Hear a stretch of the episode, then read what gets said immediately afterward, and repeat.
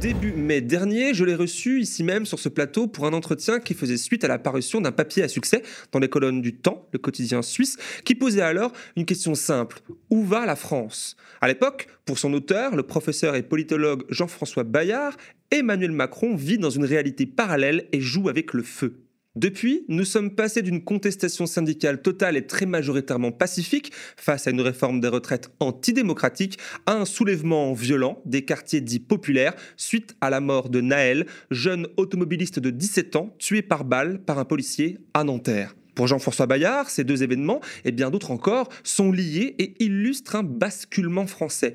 Il revient alors avec un nouveau papier dans le même quotidien, comme pour répondre à sa propre question posée il y a à peine deux mois. On sait mieux où va la France. Jean-François Bayard est mon invité pour ce nouvel entretien d'actu.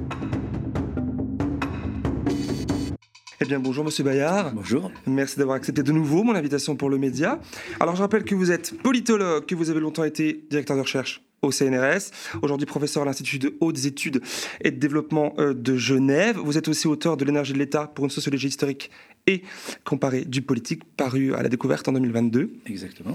Et commençons tout de suite sans plus attendre. Alors, je vous lis. J'ai été accusé d'exagérer lorsque j'ai évoqué le basculement de la France. Malheureusement, la suite ne me donne pas tort. C'est ainsi que débute votre nouveau papier dans les colonnes du Temps. Euh, vous avez donc été accusé euh, d'exagérer, d'exagération, notamment suite à la comparaison de notre pays avec euh, la Hongrie d'Orban, avec euh, la Turquie d'Erdogan, même peut-être la Russie de Poutine. Euh, On peut aller jusqu'à l'Inde, maudit. Euh. Jusqu'à l'Inde, alors voyageons un peu plus. Alors votre nouvel article peut sonner un peu comme une petite vengeance, une petite justification à tout cela. Qu'est-ce qui vous a motivé à l'écrire premièrement? Et deuxièmement, qu'est-ce qui vous permet de presque affirmer que finalement les événements de, actuels vous donnent raison? Alors, euh, aucune euh, joie mauvaise, euh, Schadenfreude, comme disent les Allemands. en fait, quand on écrit ce genre d'article, on est dans une situation très paradoxale en tant qu'auteur. C'est que de tout cœur, on souhaite avoir tort.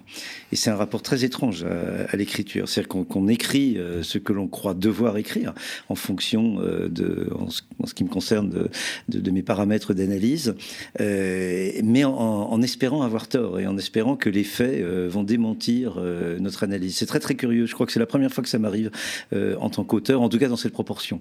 Euh, parce que malheureusement, j'ai déjà écrit, par exemple, sur l'immigration, sur les violences policières, etc. Et grosso modo dans la même ligne d'analyse et en mhm. ayant déjà le sentiment ou l'espérance de, de, me tromper. mais là, naturellement, on est arrivé, comme je disais dans mon papier précédent, à un point de bascule. et je pense effectivement, euh, euh, comme disait, je crois, De Vos, euh, nous sommes au bord du gouffre, du gouffre nous, avons, nous avons fait un grand pas en avant, bon, et, et, on en est là. Alors, euh, D'abord, j'ai voulu réagir parce que je crois que beaucoup de gens euh, ont lu euh, le premier article de manière beaucoup trop euh, hâtive, mhm. et, et, notamment en regardant cet article par le petit bout de la lorgnette, à savoir le personnage Macron. Il, que vous attaquiez vraiment frontalement Mais bien, bien entendu, parce que Macron, au, au, cas où nul ne le saurait, est quand même président de la République, donc il a quand même une part de responsabilité dans, dans, les événements, et son style même de gouvernement. Euh, a une part de responsabilité dans la dégradation des choses. Euh, l'essentiel, naturellement, c'est plutôt sa vision, on va dire, idéologique, ou sa, sa conception de l'action publique, sa conception de l'État, euh, qui pose problème. mais le, le, personnage de, de, Macron en tant que tel ne m'intéresse pas vraiment. et Vous le je pense. C'était quoi le mot déjà Immature. Immature. Il, est immature. Politiquement. et, on peut y revenir. D'ailleurs, il, il a montré, il continue de le, montrer au fil de ces événements. Hein. Mhm. Mais euh, euh, Macron n'est que le fondé de pouvoir d'une situation. Euh, et comme je l'ai dit explicitement dans mon premier papier, et comme je le répète, ce qui m'intéresse et ce qui me terrifie, c'est la logique de situation. Macron est un ingrédient. et à juste titre, et c'est ma démarche comparative, cet ingrédient, à bien des égards, il est comparable avec un Orban, avec un Modi, avec un Poutine ou avec un Erdogan et beaucoup d'autres, malheureusement. donc ce qui m'intéresse, c'est la situation. et en effet, depuis la rédaction de ce premier papier, oui, le 8 mai, si mes souvenirs sont mhm. bons, eh bien, les choses se sont considérablement aggravées. Et, je dois dire que je, je, n'ai pas infligé autant un article par semaine, mais je dois dire que depuis la fin de la semaine dernière, où j'ai écrit cette seconde mouture, nous savons mieux où, va la France, les, les, choses se sont encore aggravées avec ce tract absolument insensé de deux syndicats de police, avec les, la, réaction, ou plus exactement la non-réaction du gouvernement, à Darmanin, qui se contente de dire ce n'est pas mon vocabulaire, mais il est quand même ministre de l'Intérieur, et il accepte que deux des principaux syndicats de police tiennent des propos de haine et des propos menaçants pour l'ordre républicain. le, j'ai un certain sens de l'humour noir, donc vous me permettrez d'en sourire. J'aime, allez-y. Le, le, commentaire euh, euh, d'un conseiller euh, du président de la République qui dit Bah non, le, le, tract, ces deux syndicats de policiers, on ne peut rien faire, c'est la liberté syndicale. on aimerait, propos rapportés par Le Monde, on, on, aimerait que ce gouvernement ait autant d'égards pour la liberté syndicale dans un certain nombre de circonstances que vos auditeurs, je pense, ou vos spectateurs, euh, euh, connaissent aussi bien que moi. Et pour illustrer votre propos, dans ce second article, l'alerte que vous donnez, et vous n'êtes pas le seul d'ailleurs au passage, vous prenez un exemple en vrac, euh, je ne les prends pas tous, mais la mise à l'index d'anticorps, anticorruption, la, dissolution du mouvement écologiste, les soulèvements de la terre, mais aussi la nomination par Bolloré de Lejeune, euh, journaliste d'extrême droite, à la direction du JDD, ou encore la sortie de Richard Ferrand sur euh, l'éventuelle modification de la Constitution pour que Macron puisse se représenter, etc. Alors je me fais l'avocat du diable, encore une fois, c'est une partie de mon travail, en vous posant cette question, est-ce que vous ne mélangez pas tout? Bah, non, parce qu'il y a une logique d'ensemble euh, dans, tout cela. Euh, alors, que commençons par Bolloré. Euh, Valeurs actuelles, c'est un journal d'extrême droite qui d'ailleurs jadis déposait, défendait des positions Algérie française. Bon, enfin, bon, enfin, on voit à peu près de, d'où ils viennent. ils viennent aussi d'une certaine complaisance à l'égard du régime de Pétain. Macron, quand même, donne une interview euh, à valeurs actuelles. C'est vrai, il l'a fait, il a légitimé ce journal, oui. Voilà. Euh, donc on voit très bien, euh, enfin, considérer valeurs actuelles, c'est déjà prendre la mesure d'une certaine dérive idéologique ou d'une certaine dérive euh, politique euh, d'un homme. C'est même sur Pétain aussi au passage. Vous avez absolument, euh, d'un homme qui, quand même, quand il a été élu, avait d'autres paroles, y compris d'ailleurs à l'égard des banlieues. donc il y a une dérive. mon propos n'est pas de dire qu'Emmanuel Macron est un être mauvais ou je ne sais quoi. C'est que il est bel et bien pris dans une logique de situation qu'il nourrit lui-même, vraisemblablement, euh, comme je le disais dans ses articles, parce qu'il ne la comprend pas. Donc on voit euh, Macron, qui au début euh, était sur une espèce de logiciel, comme je l'appelle, national-libéral, hein, donc national, le Puy du Fou, Jeanne d'Arc, mais quand même déjà une conception très étrange de, de ce roman national, puisqu'il affirmait que la France était en deuil de son roi. et puis d'un autre côté, vous aviez un président ou un candidat euh, libéral, libéral évidemment dans le domaine économique, euh, pas besoin de faire un dessin, mais également euh, qui, sur des problèmes sociétaux, comme on dit, y compris des banlieues, avait un discours plutôt ouvert. Et très rapidement, on a vu ce, Macron, par exemple avec l'affaire de l'Aquarius, je crois que c'était en 2018, rejoindre la politique anti-migratoire, anti-migratoire d'un Salvini en Italie ou d'un Orban en Hongrie. Donc c'est ce président de la République qui donne une interview à Valeurs Actuelles.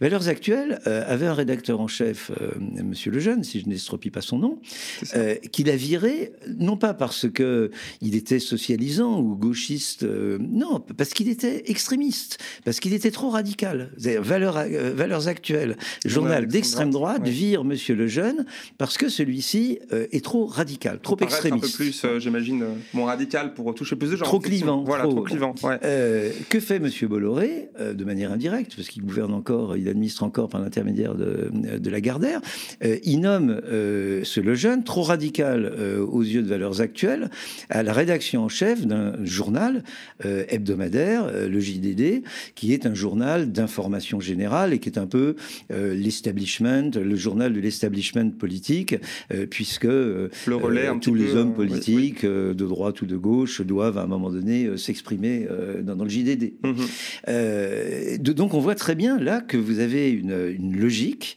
de situation qui progressivement fait basculer le, le, périmètre, le, paysage politique français vers des positions de plus en plus, entre guillemets, civilisationnelles. D'ailleurs, Macron lui-même parle de décivilisation. On pourra revenir sur ce terme qui est, très intéressant. Mais je prendrai un dernier exemple que j'ai vu euh, il y a deux jours, je crois, dans le journal Le Monde. C'est que Vincent Bolloré euh, veut s'emparer euh, de la librairie L'écume des pages, boulevard Saint-Germain, qui est la grande librairie qui a pris la succession de la Une.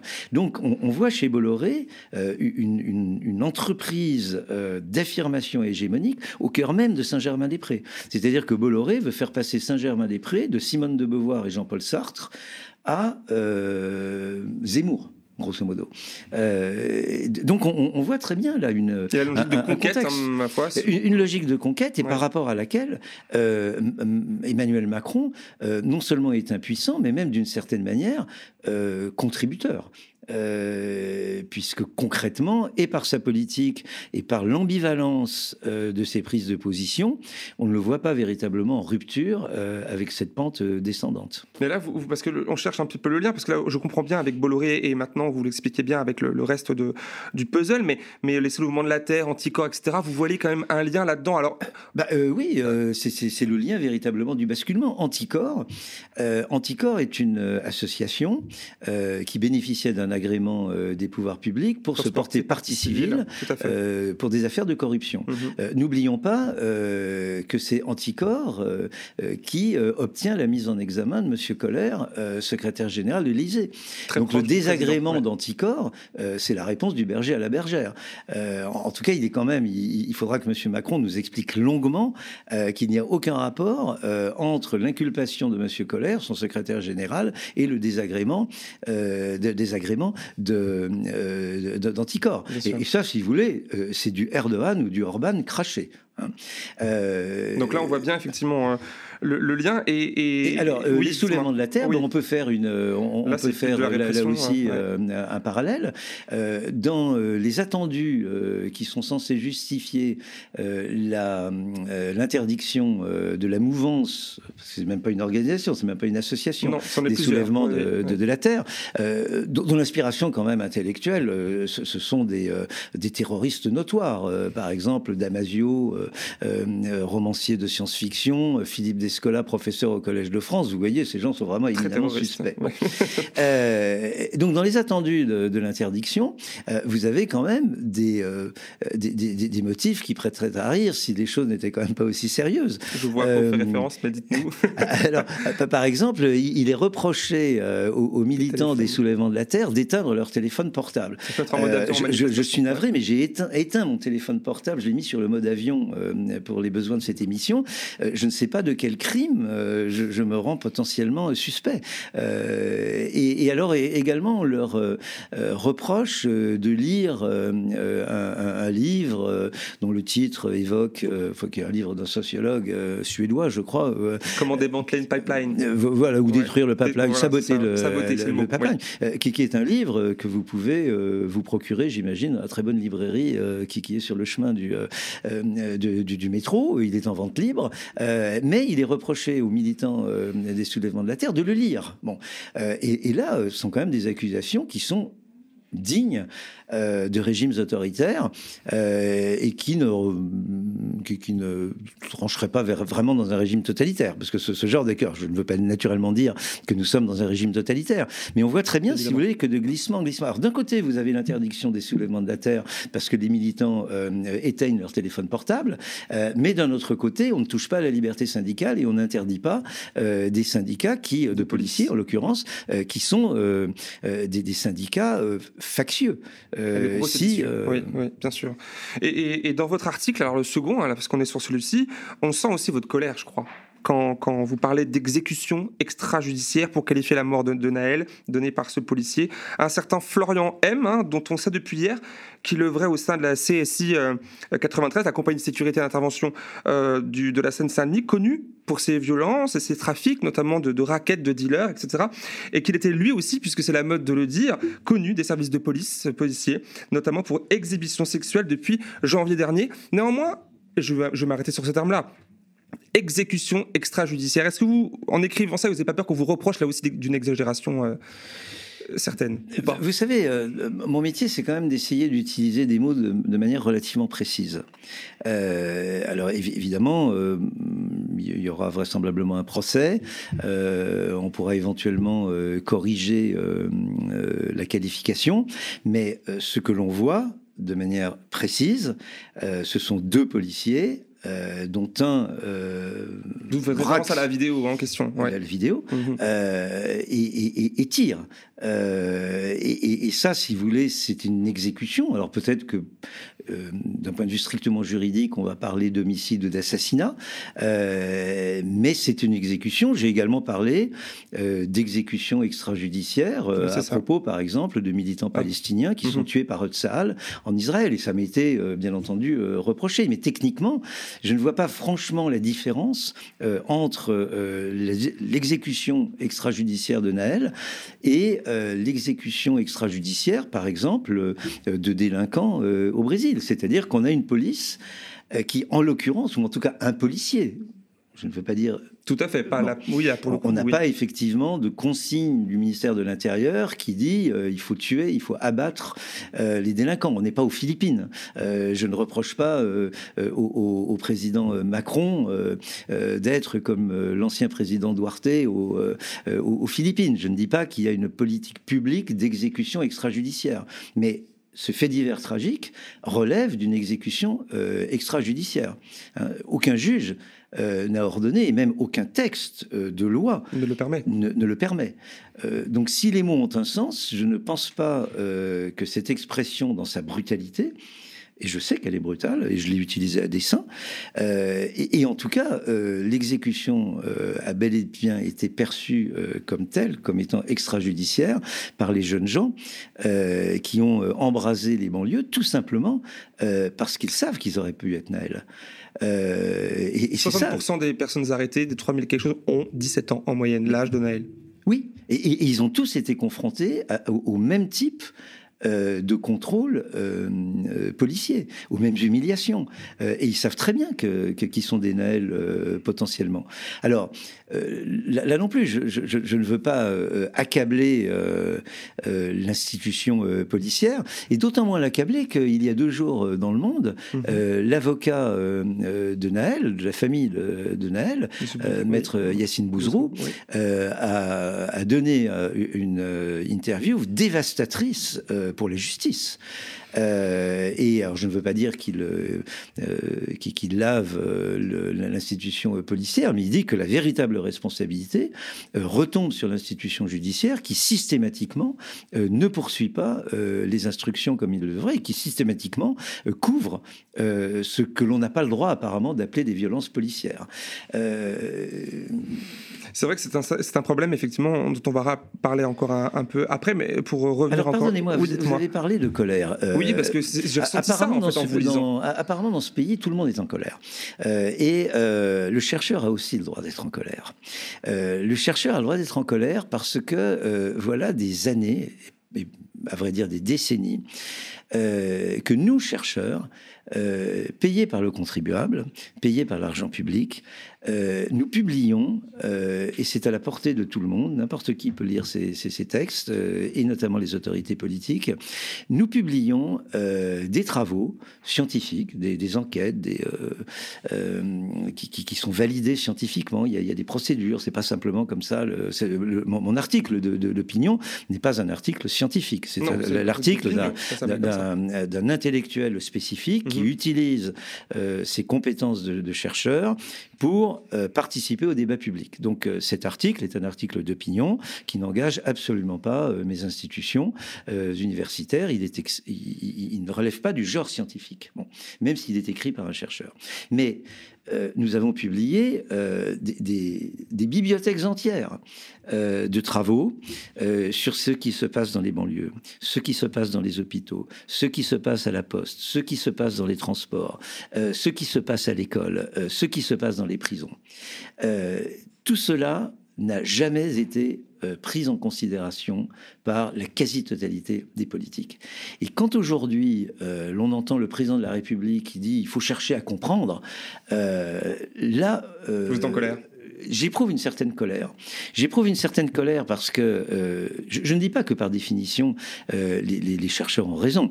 Et, par définition, d'ailleurs, euh, le travail des chercheurs est soumis à critique. Et si vous regardez la manière dont nous nous traitons entre nous, entre chercheurs, on n'est pas toujours très. Par, parfois, les, les, polémiques sont assez viriles. bon, mais, mais, vous avez tout un travail d'élaboration collective qui est à la disposition de tout un chacun, qui est à la disposition des citoyens, qui est à disposition des forces euh, sociales, syndicales, etc., des journalistes et des hommes politiques. Et très souvent, d'ailleurs, nous sommes sollicités par, euh, euh, par les femmes et les hommes politiques. Et quand on entend le premier magistrat de la nation qui dit il faut chercher à comprendre, on a vraiment envie de lui dire mais Manu, descends à la bibliothèque ou descends à la librairie du coin et, moi je peux te faire la bibliographie. Bon, je vais pas transformer cette émission de, télévision en, bibliographie, mais sur les violences policières, vous avez Fabien Jobard, vous avez Didier Fassin, et, je ne peux pas citer tous mes collègues. Euh, sur l'hôpital, vous avez Frédéric Pierru, etc., euh, etc. Bon, sans compter, bien entendu, mais là, c'est à eux d'être en colère, c'est plus à moi, tout ce que les professionnels de ces métiers ont dit. ce, cela fait des, lustres que les infirmières et, les médecins tirent la sonnette, d'alarme. Les, syndicats de postiers ont, annoncé ce, ce, qui était en train de se passer, etc., etc. donc, il y a quand même une espèce, si vous voulez, de déni euh, du, euh, du, savoir, du, un déni de, l'effort intellectuel par euh, nos autorités politiques qui est extrêmement préoccupant. Et vous avez une forme de poujadisme intellectuel qui s'est installé dans ce pays, qui a une grande part de responsabilité dans le degré, mais abject, du débat public aujourd'hui. Quand, quand, quand, vous entendez, alors en, 2005, on nous a fait le coup de, de l'islam. Les émeutes, c'était l'islam. et on nous expliquait que les salafistes étaient derrière. Bon, une des grandes revendications des émeutiers en 2005, euh, qui, étaient effectivement euh, euh, des, des, jeunes gens des, des, banlieues, très souvent issus de l'immigration, etc. L'une de leurs grandes revendications, c'était de pouvoir entrer dans des boîtes de nuit sans être discriminé au faciès. Bon. Si l'accès libre et égalitaire à une boîte de nuit est une revendication salafiste, je me convertis immédiatement, il n'y a pas de problème. et aujourd'hui, on est en train de nous dire, ce sont les trafiquants de drogue. Bon, on, a, et les jeux vidéo. Et les jeux, les, jeux vidéo, là, là, là, aussi, il faut, il faut en rire. Euh, il faut en rire, euh, mais bien sûr en rappelant quand même à Monsieur Macron que les jeux vidéo, c'est pas une invention euh, du 9-3. c'est quand même une invention des potes de Manu qu'il reçoit à l'Élysée et au, au, grand sommet Choose France. Bon, c'est pas. On a entendu Jean-Luc Mélenchon du coup l'opposer à, la, à eh gauche, être d'accord avec ça quand même un peu en disant je suis plutôt d'accord, les jeux vidéo ça peut envenimer, etc. Mais qu'est-ce qu'il va faire Macron? Est-ce qu'il va les interdire? Non, c'est du commerce. Si vous voulez, les, les, les jeux vidéo, c'est pas moi qui vais faire euh, la, euh, le, débat, l'apologie ni même des réseaux sociaux. Il y a évidemment beaucoup de, euh, beaucoup, de choses à contester. Mais enfin, d'abord, c'est stupide. c'est pas des jeux vidéo qui, qui mettent un pays à feu et à sang, ou pas trop à sang, mais en tout cas beaucoup à feu. c'est complètement stupide comme explication. Et, et, par ailleurs, c'est naturellement euh, répéter des sottises pour éviter de, de, de, voir les choses en face. Bon, de la même manière, euh, rien ne permet de, dire euh, que les trafiquants de drogue ont organisé cela pour faire leur petit business tranquille. En revanche, et à nouveau, je suis navré, vous avez un chercheur en colère en face de, vous, j'ai quand même écrit, bah, parce que le, hasard de, mes recherches a voulu que dès le début des années 1990, je m'intéresse à la question de la drogue euh, à propos euh, de l'Afrique, parce que je travaillais sur l'Afrique et qu'on voyait très bien comment euh, devenait une plaque tournante mhm. du commerce international de drogue. notamment avec des, des, des, réseaux nigérians extrêmement performants. Mhm. et donc j'ai commencé à réfléchir sur ces questions, et, et on sait très bien que et je l'ai écrit euh, il y a peut-être 4-5 ans, euh, très précisément à propos euh, des banlieues françaises. On sait très bien que les politiques de prohibition, c'est le problème et non pas la solution. et on, on, le sait à propos de la drogue, mais euh, il y a un grand précédent, euh, c'est l'alcool. La ah politique de prohibition euh, de l'alcool aux États-Unis a provoqué Al Capone, donc et a mis, alors là pour le coup à feu et à sang, les villes américaines, à commencer par Chicago pour le plus grand bonheur de l'industrie cinématographique. Bon. Et, puis finalement, les États-Unis ont renoncé à la prohibition et ont plus ou moins résolu le problème. En, en France, on a un exemple qui est très intéressant, c'est l'alcoolisme une politique intelligente euh, de prévention, euh, en une trentaine ou une quarantaine d'années, euh, a quand même considérablement fait reculer l'alcoolisme sans aucune politique de prohibition. Ou alors la prohibition au volant, mais enfin très, très ciblée. Bien sûr, bien sûr. Et, le, la, drogue ne vaut rien en tant que telle. c'est du chien dent, ça pousse n'importe où. Ça, ça, ne vaut strictement rien. Ce qui fait la valeur de la drogue, c'est son interdiction. Euh, et, bien entendu, ça a donné euh, naissance à toute une économie politique mafieuse qui est devenue euh, une économie de survie pour nombre de jeunes parce que l'état de droit, comme l'on dit, et l'économie de droit ne leur donnent aucun débouché, aucun futur. Et justement, ça fait la parfaite transition puisque vous parlez à un moment donné, alors vous ciblez dans votre papier à la fois l'État, vous parlez d'une violence policière qui est aussi le prix du retrait de l'État, on va s'intéresser là-dessus, mais aussi, encore une fois, de la personne d'Emmanuel Macron, en partie responsable, on l'a compris à vos yeux, de la situation explosive de ces derniers jours. Expliquez-moi, c'est quoi pour vous ce retrait de l'État? Pourquoi ça, c'est le problème central à vos yeux? C'est un problème. Alors, euh, j'hésitais, si vous voulez, sur le retrait de l'État, parce qu'il faut bien voir euh, que le, retrait de l'État, c'est une expression comme ça commode que, j'ai utilisée parce que le nombre de signes dans un article est, limité. Tout à fait. Mais en fait, euh, le retrait, ce que l'on appelle le retrait de l'État, qui est plutôt la privatisation de l'État, c'est-à-dire la remise à des opérateurs privés des compétences régaliennes de l'État, comme la gestion de ça n'est pas le, ça, ne va pas avec le démantèlement de l'État. Mhm. Euh, ou, même euh, sur des questions de sécurité. Euh, regardez ce qui s'est passé depuis une trentaine d'années. vous avez eu une dérégulation du marché financier. Vous avez eu une privatisation des compagnies aériennes. Vous avez une, une privatisation des procédures de délivrance des visas. Maintenant, ce sont des opérateurs privés qui traitent votre dossier. Si vous êtes algérien ou si vous êtes marocain, c'est un opérateur privé qui demande, qui traite votre euh, demande de visa, les consulats se sont complètement déchargés sur des opérateurs privés. Donc vous avez une privatisation générale, hein, au bénéfice d'opérateurs privés, des prérogatives régaliennes de l'État. Est-ce que cela euh, s'est traduit par un retrait des prérogatives de l'État ou par un, par un allègement de l'autorité de l'État? Pas du tout. Euh, jamais l'État n'a été aussi intrusif euh, dans notre vie privée. Par exemple, vous ne pouvez pas faire recevoir la moindre somme de, l'étranger sans que votre banque vous téléphone, la banque privée mhm. qui incarne maintenant les prérogatives de l'État, vous téléphone pour savoir d'où vient cet argent parce qu'elle fait le boulot de traque au ministère des Finances les compagnies privées euh, euh, aériennes contrôlent euh, les visas à l'embarquement et ont ruiné le droit d'asile, puisque concrètement, aujourd'hui, si vous êtes un réfugié, vous ne pouvez pas arriver, par exemple, en France pour demander l'asile politique. cet asile politique, de facto, il vous sera refusé par l'agent d'Air France à l'embarquement Kaboul ou à, euh, ou à, Damas. Euh, et, donc, d'une manière générale, jamais l'État n'a été aussi intrusif. D'une certaine manière, nous sommes à nouveau dans une situation autoritaire, mais une situation autoritaire qui, était, qui est complètement privatisée. Euh, et, là, la comparaison, elle vaut, hein, parce que si vous regardez la, Turquie, le, régime d'Erdogan est un régime autoritaire, et c'est un régime néolibéral qui a très largement démantelé les services publics. Donc d'un côté, vous avez cette privatisation de l'État, mais de notre côté, effectivement, on peut regretter que que systématiquement, les services publics aient été démantelés. je, je, ne vais pas me faire l'avocat de la police, mais il faut reconnaître aujourd'hui que la police est devenue la voiture balai de la République et que la police doit gérer tous les services sociaux. Voilà, c'est ça.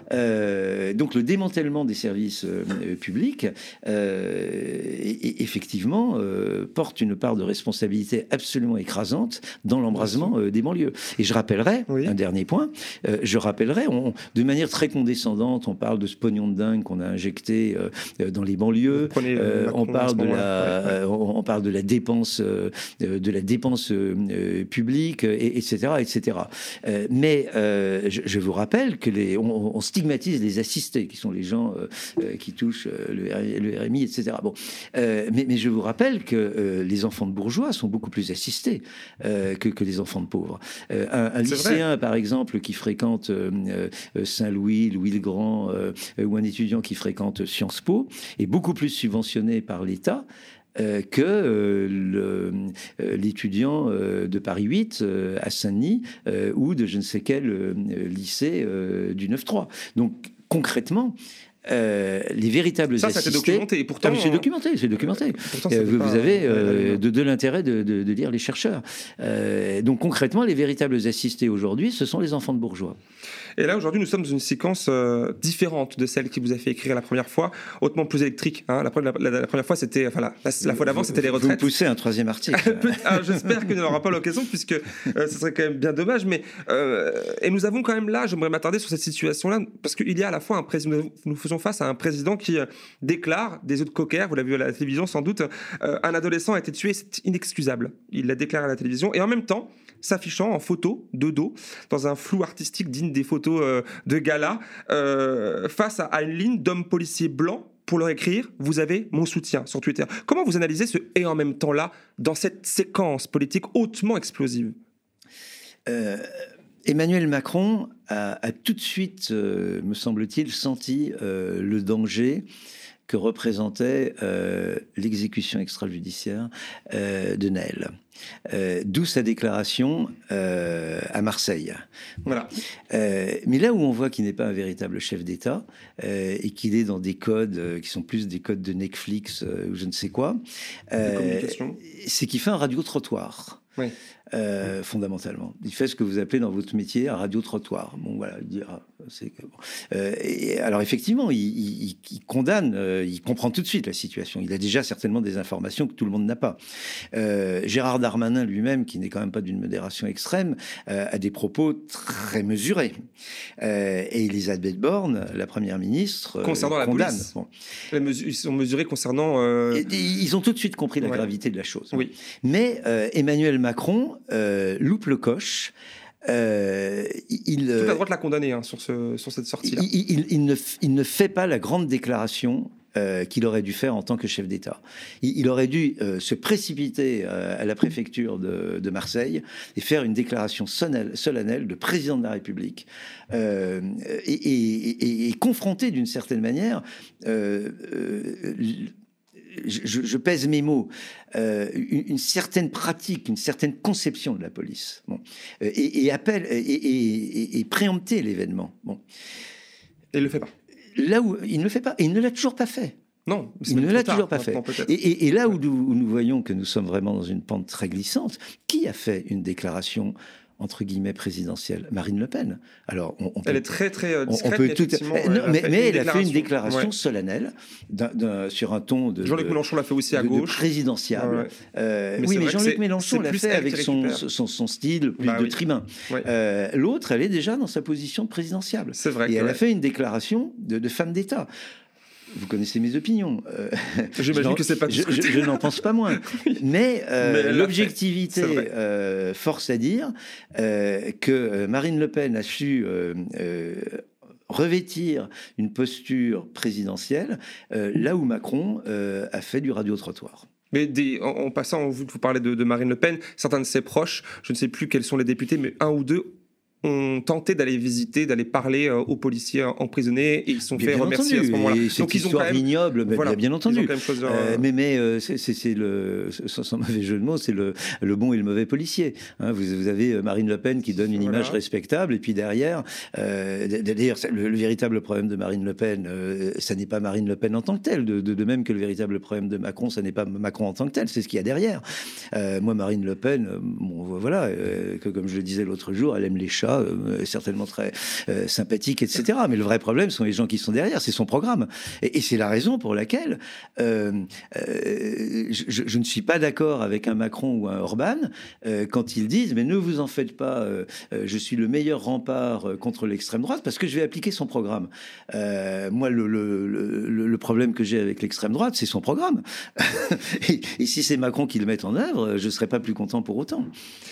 Alors on a aussi, on parlé de police, on en parle encore. Hein. Euh, il y a l'ONU, vous l'avez vu, je vous l'apprends pas, qui depuis Genève cette fois aussi encore a sommé la France de régler le problème de racisme systémique qui gangrène sa police nationale. Le pouvoir français a répondu. Vous avez sans doute lu hein, que cela n'était qu'une accusation totalement infondée. Je précisant que je cite, les forces de l'ordre font face à un grand professionnalisme, avec un grand professionnalisme, pardon, à des situations d'une extrême violence. L'usage de la force est régi par des principes d'absolue nécessité et de proportionnalité. Est-ce que c'est une démonstration ici, de la, dans la réponse du pouvoir exécutif, du pouvoir diplomatique français à cette accusation de l'ONU qui, n'est pas infondée, hein, pour le, qui est fondée, à, ce retrait de l'État que vous décrivez tout à l'heure, au fait que l'État n'est plus habité par ce qu'il devrait être euh, alors, je ne suis pas sûr que ce soit la, position de l'ONU, mais euh, apparemment, euh, euh, Macron et son gouvernement sont les seuls à ne pas être au courant de ce qui se passe dans les banlieues, des conditions des contrôles de, de police, etc.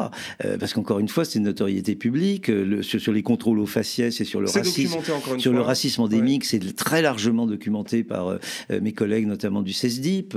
donc, on a une pléthore de choses. Et, Qu'est-ce qu'il explique alors cette réponse? Alors, vous avez, vous avez naturellement euh, euh, la, réaction euh, du petit garçon qui se fait prendre les mains dans le pot de confiture et qui dit non, non, non, j'ai pas les mains dans le pot de confiture. D'ailleurs, il n'y a pas de pot de confiture. donc vous avez cette réaction comme ça. Vous avez ce souverainisme assez infantile de, de, la France, hein, de, des diplomates français, des hommes politiques français, donc qui, dans sa grandeur, naturellement, ne, ne, peut pas être accusé des mêmes turpitudes que des pays moins fréquentable. Donc on est dans une, euh, dans une position euh, de, de déni. Euh, il y a également, bien entendu, le souci de complaire à la police, parce que ce pouvoir a peur de sa police. et, vous pensez vraiment, parce que c'était justement bien, une question que je voulais poser, vous pensez vraiment, parce que dans la nuit du 30 au, juin au 1er juillet, vous avez sans doute suivi, on a pu voir à Lorient, en France, du coup, un groupe de trentaine d'individus venir spontanément en aide aux forces de l'ordre pour réprimer les révoltes. À ce moment-là, certains étaient des militaires, mais pas que, mais dans plusieurs autres villes du pays aussi depuis, ainsi euh, qu'à des appels venant de l'extrême droite pour organiser, s'organiser vous l'avez vu aussi, dans la répression armée. Appels qui font aussi penser aux échanges graves lus dans des groupes Facebook, cette fois-ci ces dernières années, euh, fréquentés par des milliers de policiers, et des gendarmes, vous savez, des messages qui allaient jusqu'à la des messages euh, ou encore euh, au communiqué que la gauche a qualifié de séditieux de deux syndicats de police, on en a parlé tout à l'heure, notamment Alliance, qui venaient menacer à demi-mot le pouvoir exécutif en parlant de guerre et de résistance, et sans parler de cette cagnotte de la honte, hein, encore une fois, qui dépasse le million et demi d'euros à, à l'heure où on parle, et donc le gouvernement est incapable de condamner réellement. Pour vous, le gouvernement a peur de sa police ça me paraît assez indéniable.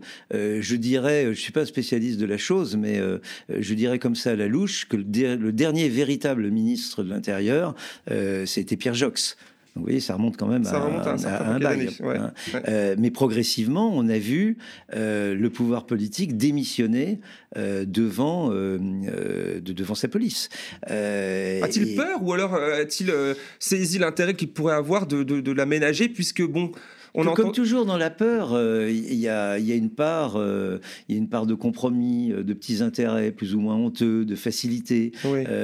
tout, cela se, fait par palier, si vous voulez, mhm. progressivement. Et aujourd'hui, effectivement, on est dans une situation absolument dramatique parce que, bien entendu, si le gouvernement aujourd'hui dissolvait ces deux syndicats de police comme je l'y invite, ça lui poserait naturellement un sérieux problème de, de, maintien de l'ordre, puisque les policiers exerceraient, j'imagine, leur droit de retrait.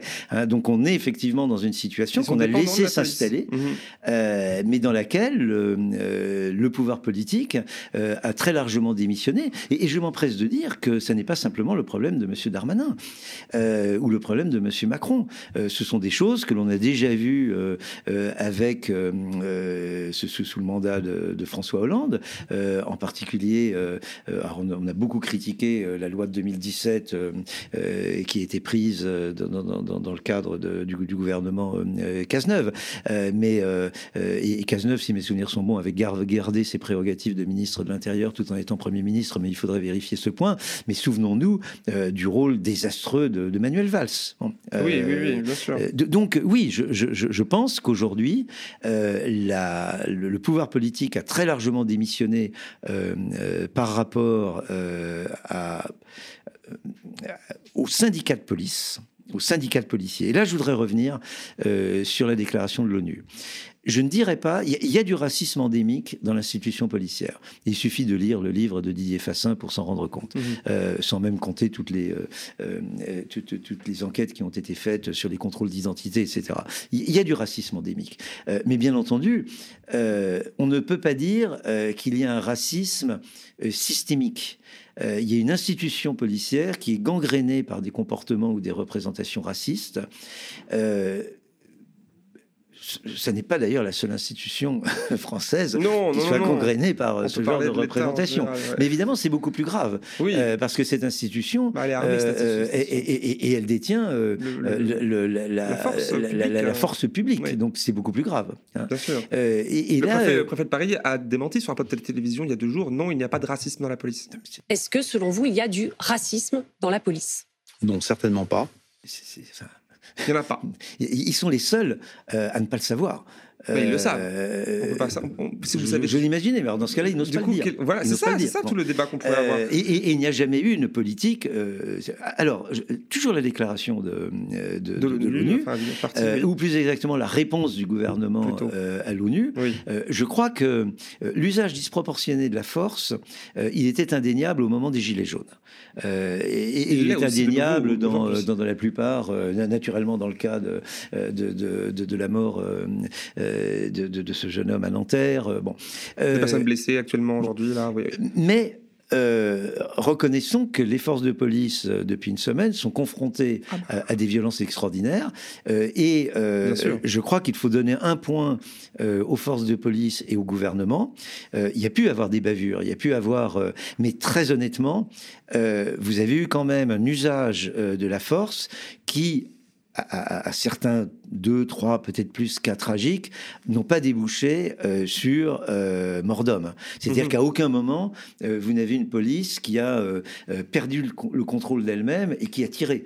On a flirté pendant les Gilets jaunes avec, ça très souvent. Il y, a eu ça.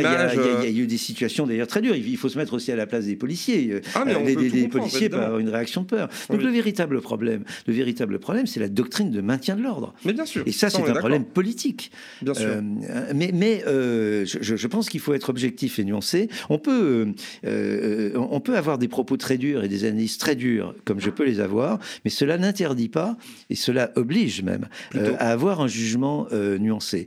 Euh, et euh, je ne pense pas que la police aujourd'hui ou les forces de l'ordre aujourd'hui fassent preuve d'une absence de professionnalisme. Et, je pense qu'elles ont géré ces derniers jours avec un très grand professionnalisme, selon des doctrines de maintien de l'ordre qui peuvent prêter à discussion et qui prêtent alors très clairement à discussion, d'une part dans les cas d'interpellation pour refus d'obtempérer, et d'autre part euh, dans la répression euh, des, manifestations ou des, euh, des, perturbateurs dans les manifestations. Et, là, on voit très bien la différence entre le, nombre de blessés dans les manifestations en France et en, Allemagne, hein, ou le, nombre, si vous voulez, dans, dans, les contrôles, dans, dans les refus d'obtempérer, en 10 ans, vous avez eu un mort.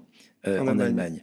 en France, il y en a un par mois. voilà. Donc il y a, quoi que, vous parlez de professionnalisme, etc., pour, pour contrecarrer cela, j'ai lu dans la presse il y a pas si longtemps, un haut commissaire, enfin une personne qui venait former les futurs policiers, dire par lui-même que le recrutement qui est d'autant plus important puisque M. Darmanin a voulu euh, plus de bleu dans la rue depuis 2020, euh, empêcher cela, empêcher un, certain professionnalisme. Lui-même disait que la plupart, beaucoup euh, de, des, nouveaux, des nouvelles recrues n'étaient pas bien formées et que elles seules, euh, dans l'espace public, ils craignaient pour la sécurité des autres personnes. Donc, vous voyez, il y a quand même quelque chose dans la formation. Il y, a un défaut de formation, il y a un défaut de, doctrine euh, de, maintien de l'ordre. Tout ça, c'est politique, comme vous l'avez dit. Euh, c'est une doctrine qui est beaucoup trop interventionniste. vous n'avez pas cette et qu'on ne me parle pas de culture, vous n'avez pas ces procédures euh, de, médiation entre les organisateurs des manifestations euh, et les forces policières qu'il y a par exemple en Grande-Bretagne ou, euh, ou en Allemagne. Et tout cela, encore une fois, a été mille fois documenté. Par exemple, la comparaison Allemagne-France a été très bien documentée par Fabien Jobard. Alors sur ce plateau début mai, à ma question qui reprenait la vôtre à ce moment-là, où va la France, vous me répondiez un peu en préambule de votre réponse, ne pas être dans le déclinologue, vous vous souvenez, euh, ne pas être dans un récit de déclin français euh, qui se l'engouffre les choux gras de la, de la droite ou de certaine droite. Et vous voici, et nous voici ensemble, un peu dedans maintenant, plus de, un peu plus d'une semaine, qu'on est dans ce déclin, dans, ce, dans, ce, dans cet effondrement. Vous préférez vous parler de basculement. Après, c'est des mots hein, de la France qui s'accélérerait sous nos yeux. Alors, en émeute sauvage et aveugle pour les uns, en impunité policière et dérive autoritaire pour les autres. Alors si le pays est fracturé, comme beaucoup aiment le dire, en deux parties, en deux blocs, en deux parties, elles sont toutes les deux convaincues d'avoir une bonne lecture, la bonne lecture du moment politique euh, et réclament des mesures radicales, fondamentalement différentes et opposées, évidemment. Doit-on s'attendre à, à ce que cette fracture s'amplifie? Parce qu'on a quand même, avant de vous laisser répondre, des éléments la droite, toujours plus vers l'extrême droite, on l'entend, on a entendu M. Retailleau, euh, vous l'avez sans doute, euh, le, sénateur LR, euh, parler à la télévision, et avec lui d'autres, hein, parler d'autorité, et uniquement d'autorité, d'ordre, jusqu'à l'école, hein, voilà, mais aussi d'une sorte de, et je le cite, d'une régression vers des origines ethniques pour parler d'enfants de moins de 18 ans. Et la gauche, l'autre côté, qui s'essaye, bien sûr, d'être fidèle à sa mission, d'être du côté des opprimés, évidemment, c'est sa mission, mais qui se retrouve aussi bloqué dans des postures inconfortables lors d'épisodes comme celui-ci, euh, comme celui qu'on traverse, ou sur des questions dites de communautarisme et d'identité récupérées par les droites. Alors, selon vous, est-ce qu'on est va vers plus de fractures? Bah, je pense qu'on est dans la, dans la fracture et, ce qui ce qui m'inquiète beaucoup, euh, c'est d'une part la haine de classe que l'on sent, euh, notamment à droite, euh, et, d'autre part la, bêtise. la bêtise. Oui. Oui, encore une fois, quand, on regarde les, arguments qui sont mis en avant à, propos de, ces émeutes, c'est d'une bêtise à pleurer. Et, et, ça, pour un chercheur, c'est un peu dur d'entendre autant de bêtises euh, dans la bouche de gens euh, qui sont certainement plus intelligents que moi et, certainement beaucoup plus diplômés que moi. Comment peut-on être aussi bête vous faites référence à quoi Aux jeux vidéo, encore une fois Ou alors autre chose de ce type-là C'est un exemple de bêtise. c'est pas pour se dédouaner mais, quelque part mais, mais, mais, tout ce qui est dit euh, sur les banlieues, c'est à pleurer. et c'est d'autant plus à pleurer que l'on sent derrière une haine de classe qui effectivement devient de plus en plus une haine euh, ethniquement orienté euh, ou religieusement orienté. Euh, et ça aussi, c'est pathétiquement bête. Euh, et, on sent que, vraisemblablement, parce que ces gens ont peur, d'ailleurs, vous voyez, je regrette de ne pas avoir écrit un, article il y, a, il, y a, quelques mois déjà, dont, le titre trottait dans ma tête. À, la place de la bourgeoisie française, j'aurais peur. Parce que je voyais déjà cette attitude de, haine de classe, de séparatisme, puisque c'est un mot que M. Macron aime beaucoup, de séparatisme de la bourgeoisie euh, par rapport au pays réel. Qui vit dans ses propres ghettos. Et, de ce point de vue, euh, vous avez une démission complète de, des, pouvoirs publics et, dans la bêtise. Je vais vous en prendre un exemple. Euh, toujours d'après Le Monde, le préfet de l'Hérault, Je me trompe peut-être de département, mais je, crois que c'est l'Hérault, euh, dit à propos euh, des émeutiers, euh, il faudrait leur donner une paire de claques et au lit. ce, préfet a-t-il oublié euh, que les châtiments corporels euh, sont interdits par une loi votée par euh, le Parlement français. Vous, vous voyez, le, le- ça, ça, ça, c'est La droite vous répondrait glissement. peut-être que c'est à cause de ça, quand on Ça- est là. ça- ça- ça, c'est un effet de Mais on ne glissement. comprend que non. Ça, Oui. ça- ça, c'est un effet de glissement. Oui, bien sûr. C'est-à-dire comment euh, des autorités euh, euh, publiques qui incarnent euh, l'État, euh, qui incarnent la loi, peuvent-ils, d'une manière bête, euh, comme si c'était en flanquant des paires de claques à ces gamins qu'on on allait résoudre tous les problèmes euh, euh, sociaux auxquels ils sont confrontés. Que, comment ce monsieur qui a fait l'ENA peut-il prononcer une crétinerie pareille? Vo- Voilà une vraie question. Hein. Euh, On a vu Sandrine- alors, je ne sais pas si vous avez vu, on a vu Sandrine Rousseau, la députée ELV, répondre à cela, ça me vient en tête en même temps. Et n'oubliez pas de frapper vos femmes au passage. Quelle dé... qui noir. Je, je- Voilà. je n'aime pas toujours ce qu'elle dit, mais là, euh, je dois dire que c'est bien envoyé, si je puis dire. Ouais. Euh, re- regardez, par exemple, sur ce qui se passe. Personne ne peut approuver ce qui se passe. Tout un chacun doit bien admettre que ces jeunes émotiers euh, ont, ont un petit poids politique dans la tête. Euh, et, et, et que effectivement, ils, ils ont détruit C'est les enfants. euh, ce sont des enfants, mais ils ont Des détruit euh, leur, euh, euh, les, les rares choses que, que la République avait laissées à leur disposition. hein. Euh, donc, Ouais, euh, laissez-moi finir. Bien Donc, sûr, donc je, faites. je- je ne cautionne pas du tout, je, ne vais pas héroïser. Euh, mais de notre côté, euh, là aussi, euh, en, en- en tant que chercheur, les choses sont extrêmement claires. Euh, D'abord, il y a un facteur euh, dont personne euh, ou pas grand monde euh, ne parle, euh, c'est le déconfinement. Enfin, le confinement, Mhm. plus exactement, et les effets euh, de, de- de ce confinement. Et, et- et en tant qu'enseignant, euh, moi, je vois très bien euh, ce que ça a fait. Bon, j'enseigne dans des conditions qui sont des conditions euh, tout à fait confortables et dans un pays très confortable, avec des étudiants qui sont plutôt des étudiants privilégiés. Mais j'ai vu euh, la, la- la- la souffrance que cela re- représentait. Et ils étaient confinés dans un pays qui a géré de manière beaucoup plus intelligente que la France euh, le confinement, c'est-à-dire la vu, Suisse. Je vivais Bon. sur la frontière à cette époque-là, je voyais la différence. Voilà. oui. Euh, et, et- et donc, euh, en France, ces banlieues euh, ont été soumises euh, à un confinement grotesque, euh, qui a été mis en œuvre euh, sur ce mode autoritaire et violent euh, par la police, à la demande de l'État. Euh, et vous avez euh, des gens, des, des- des jeunes, euh, des ados, euh, et parfois des, des- des enfants très jeunes, euh, qui ont vécu dans des pièces surpeuplées, euh, soumis à un contrôle social euh, insupportable, avec tout ce malaise que nous avons tous vécu dans des conditions plus ou moins confortables, et puis à des âges différents, mais quand, évidemment vous êtes beaucoup plus vulnérable quand, cela vous arrive au moment de l'adolescence, où vous avez besoin de vous structurer à travers les, rapports sociaux avec les amis, etc. Donc c'est la génération du confinement. Et vous Euh, pensez que là, on, on retrouve un peu de colère de cela aujourd'hui? Non, mais vous retrouvez une jeunesse qui a été euh, euh, objectivement désocialisée euh, par le confinement. Euh, et et- et aujourd'hui, euh, je, je ne dis pas que c'est l'explication, je ne dis pas que c'est le confinement qui vous, est, ouais, ouais. mais, mais- mais- mais c'est un facteur de contextualisation qui est extrêmement important. Et par ailleurs, tout le monde se dit mais ce sont des sauvages. Bon, mais on, on sait ce que c'est qu'une, euh, on, on sait ce que c'est qu'une foule. On, on sait ce que c'est qu'une jacquerie ou une révolte. Et tous ces gens de droite qui se piquent de connaître l'histoire de France devraient quand même se rappeler ce qu'étaient les jacqueries ou les révoltes populaires. Hein, C'était pas bisounours. Euh, bah si vous bon, et, et même l'acte fondateur euh, de notre euh, Révolution française. alors là, évidemment, il y avait une cohérence. On a pris la. Bastille. Bon, c'était effectivement plus politiquement structuré que, que d'incendier une bibliothèque municipale. J'entends bien, mais euh, quand même, le gouverneur de la Bastille, il a fini au, au, au bout d'une pique. Donc c'était pas non plus franchement bisounours, et c'est quand même la fête que nous nous apprêtons euh, euh, à- célébrer d'ici quelques jours. Oui. Hein. Euh, et, alors là, à nouveau, euh, le chercheur va transformer l'émission en, en- en- en bibliographie. Vous avez un grand auteur, un grand historien britannique.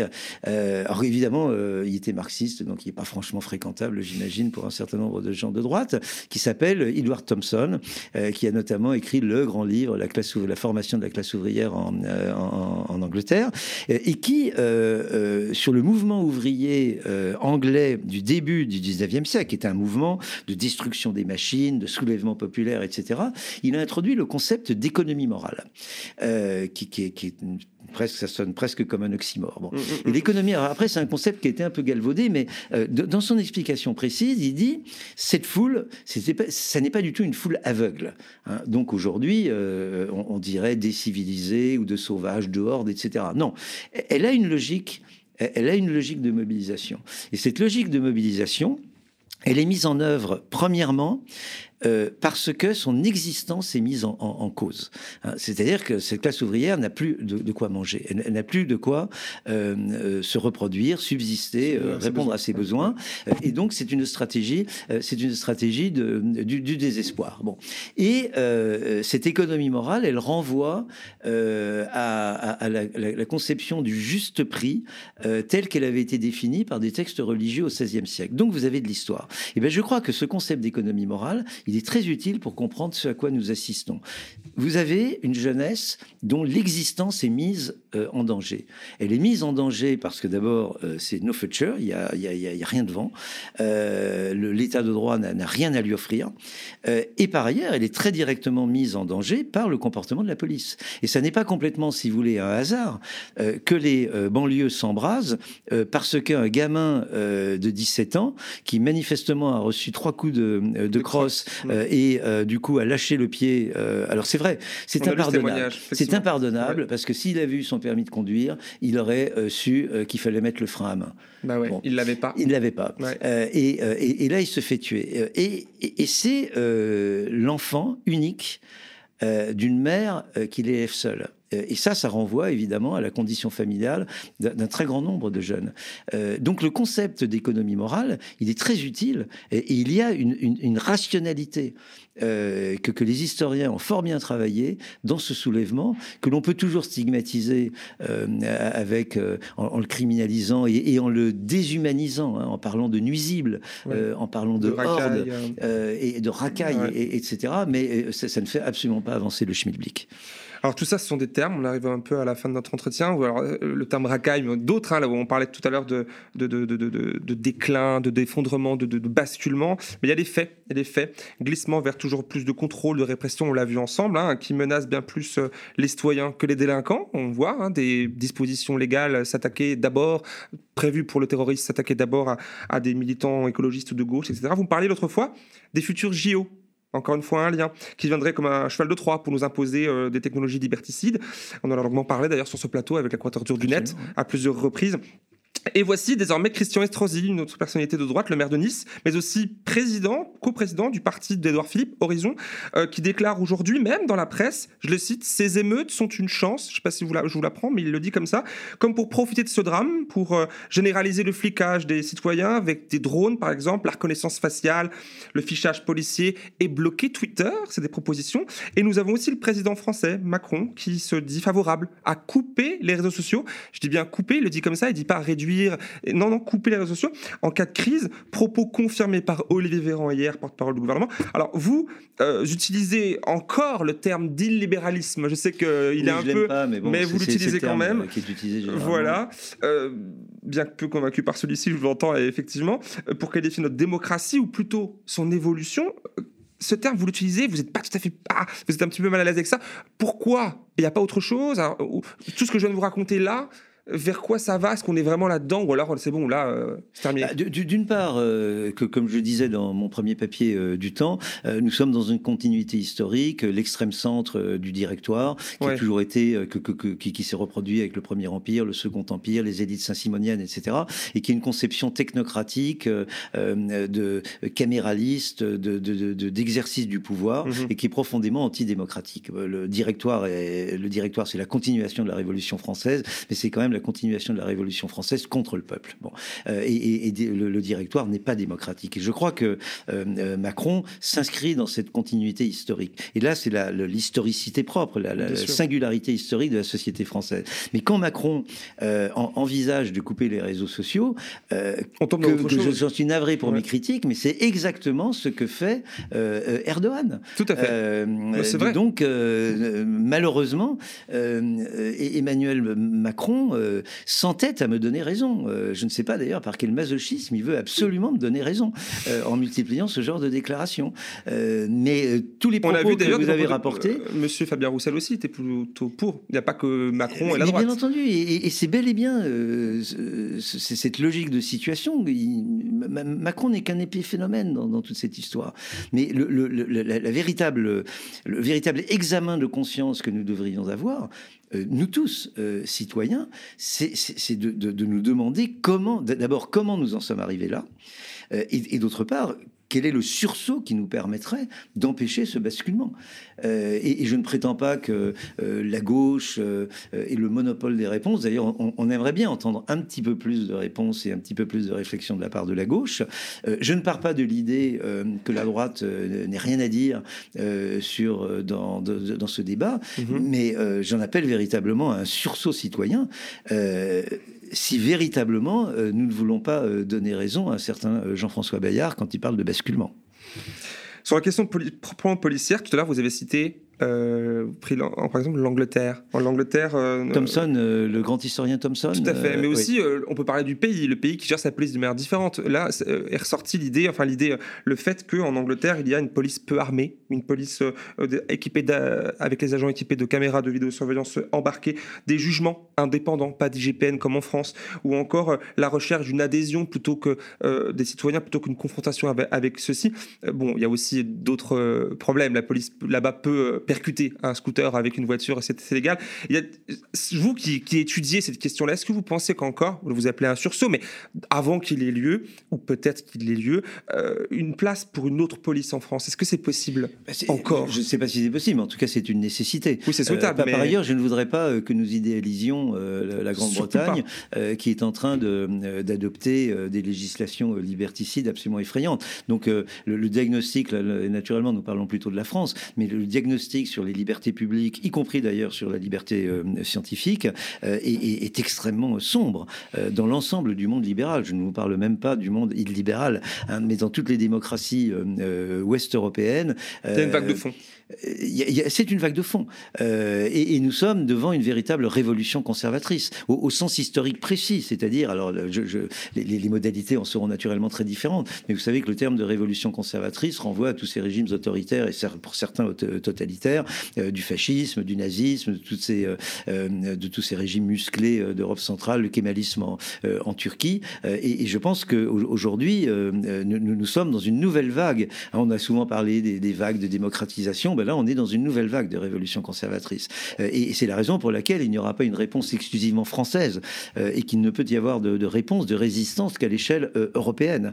non pas l'Europe de, Bruxelles, mais une véritable mobilisation des citoyens, des, forces vives syndicales, intellectuelles, etc., de, l'ensemble des pays européens. Et, le combat que certains mènent en, France, il est indissociable du combat, par exemple, que mènent les Polonais contre le régime du PIS. Et les enjeux sont exactement les mêmes. Euh, imaginez par exemple que euh, la droite boloriste, si je puis dire, euh, arrive au pouvoir hein, à la faveur de ce processus de fusion-acquisition de, la droite par l'extrême droite à laquelle nous assistons. Croyez-vous que le très catholique Vincent Bolloré va laisser sa presse ou ne pas plus exactement pousser sa presse à remettre, par exemple, euh, en cause le, droit de l'avortement. C'est exactement ce qui s'est passé euh, en, Espagne. Euh, et, le retour probable de la droite en Espagne va très vraisemblablement se traduire par une remise en cause du droit de l'avortement. C'est exactement, bien entendu, ce qu'a fait la Pologne. Et, demain, nous pouvons très bien être en France confrontés à, la même menace sur la liberté d'avorter qui a été, et, vous verrez à quel point je suis écuménique, je vais rappeler que cette de l'avortement euh, a été euh, adoptée à l'initiative d'une ministre euh, du président Giscard d'Estaing, qui n'était pas un président de gauche, mais qui peut-être aujourd'hui apparaîtrait comme un, homme politique d'extrême gauche aux yeux d'une partie de la droite. Pour finir, vous continuez d'enseigner à Genève Oui. Voilà. D'écrire sur la France depuis la Suisse aussi. Je ne sais pas si ça va devenir un, fil rouge dans les colonnes du temps ou, ailleurs. Euh, suite au succès de votre tribune euh, en mai et surtout depuis ces événements passés, hein, vous avez fait la liste un petit peu non exhaustive dans votre papier euh, qui viennent l'illustrer. Quel retour vous, vous avez, c'est ma dernière question, sur, dans votre vie personnelle ou même professionnelle depuis, depuis Genève et ailleurs Y a-t-il une, crainte d'une sorte d'effet domino? Parce qu'on a vu même à Lausanne, on a vu dans certaines villes de Suisse des, des exactions un peu similaires, des pillages, des... Oui, euh, qui, sauf erreur de ma part, était s'affichait en solidarité avec, euh, avec la France. Euh, donc il peut y avoir effectivement une, une transeuropéenne des soulèvements, parce que je, crois que, que, bon, c'est peut-être pas franchement le cas de, des, banlieues en Suisse, mais la, situation des, banlieues en, en, France n'est pas très différente de beaucoup de banlieues d'autres pays européens. Hein. alors, la, grande question maintenant que, que, je me pose, euh, bon, parce que j'ai écrit ce gros livre, euh, L'énergie de l'État, qui est donc un livre de sociologie historique et comparée du politique, et tout mon questionnement, vous le savez, à propos de la France, euh, naît de, de, l'écriture de ce livre. La, grande question qui m'est posée par des éditeurs, c'est de, de, faire de ces éditoriaux, de faire de la réflexion sous-jacente à ces éditoriaux ou à ces tribunes, un livre, mmh. qui soit un livre, je vous rassure, pas de 1680 euh, mais qui soit un, livre d'intellectuels euh, spécifiques euh, examinant la société française. et j'hésite, j'hésite pour deux raisons. La, première, c'est que je suis un peu paresseux, et la deuxième, c'est qu'il il, n'est pas sûr qu'un une bonne tribune, si elles sont bonnes, mais apparemment elles tournent bien, donc elles doivent dire quelque chose. Il a plus d'impact que le livre C'est ça que vous voulez dire Oui, non, mais ça c'est normal. Euh, mais, euh, mais, mais, le, je, je, je, pense que les tribunes disent des choses euh, que, que les gens, dans, dans, dans, lesquelles les gens se reconnaissent. Mhm. donc, mais, mais il n'est pas certain, si vous voulez, qu'une bonne tribune fasse un bon livre. Euh, donc je m'interroge, mais il est possible, euh, effectivement, que dans les semaines euh, ou dans les mois qui viennent, j'écrive un, essai beaucoup plus court de, 250 ou 200 pages qui essaye d'approfondir ce, ce, que j'ai évoqué dans, dans, ces papiers.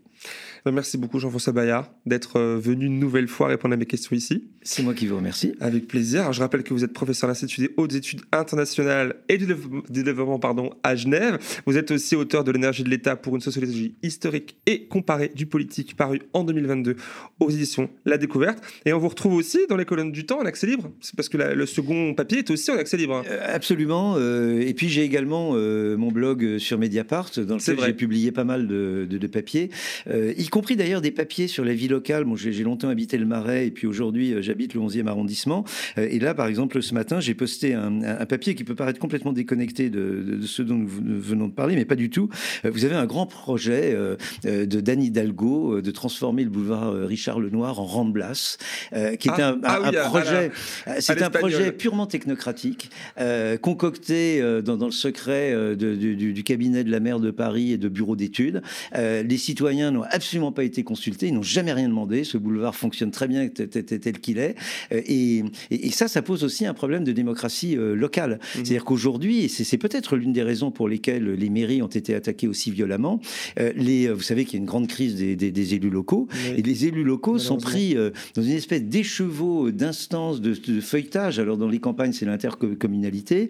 à Paris, c'est la partie de Bonneto entre la mairie de Paris, les mairies d'arrondissement, la préfecture de police, et chacun se repasse le mistigris. Et celui qui est perdant, bah, c'est le passant dans la rue qui essaye de jouer et qui se fait plumer. Et, et, je crois que ce qui est en train de se passer sur les remblasses de, de, du boulevard euh, Richard Lenoir est très révélateur de la crise de la démocratie en France, parce que venant de Suisse, euh, il était euh, impensable, si vous voulez, que ah, l'on bah, puisse mener un projet de ce genre sans consultation des citoyens. Et la réponse de la maire de, Paris, c'est de dire mais non, mais c'était sur le programme, donc vous avez voté pour ça. Et, je m'étonne quand même qu'une élue dite de gauche ait exactement la même réponse qu'Emmanuel Macron au sujet des retraites. C'est quand même extrêmement troublant. alors évidemment, en, en, Suisse, vous avez également des programmes électoraux, mais sur des projets de ce genre, même si la, chose euh, figurait sur le programme, euh, euh, l'élu organise une votation et s'il ne le fait pas lui-même, la patrouille démocratique le rattrape par le biais d'une votation populaire. Et, donc j'essaye aussi de lire la vie locale au prisme de, ces concepts de la sociologie politique. Merci beaucoup, Monsieur Bayard, pour tout cela. On se retrouve peut-être à bientôt pour une nouvelle émission. Merci de votre accueil. Avec plaisir. Quant à vous, chez vous, merci d'avoir suivi cet entretien d'actu, tourné dans les conditions du direct, ce jeudi 6 juillet 2023. Si vous appréciez nos contenus sur le média, sachez que vous en êtes les seuls garants. C'est vous, avec euh, vos abonnements et vos dons, qui financez ce projet inédit dans le paysage audiovisuel français. Quel média, ce projet inédit? Rendez-vous sur lemediatv.fr slash soutien pour des 5 euros par mois et sans engagement de durée. Participez à, cette, euh, rendre cette aventure possible, cette aventure médiatique unique et indépendante des forces politiques et des forces industrielles. Merci pour votre soutien et pour votre confiance. Je vous donne rendez-vous ici même pour une prochaine émission. À bientôt.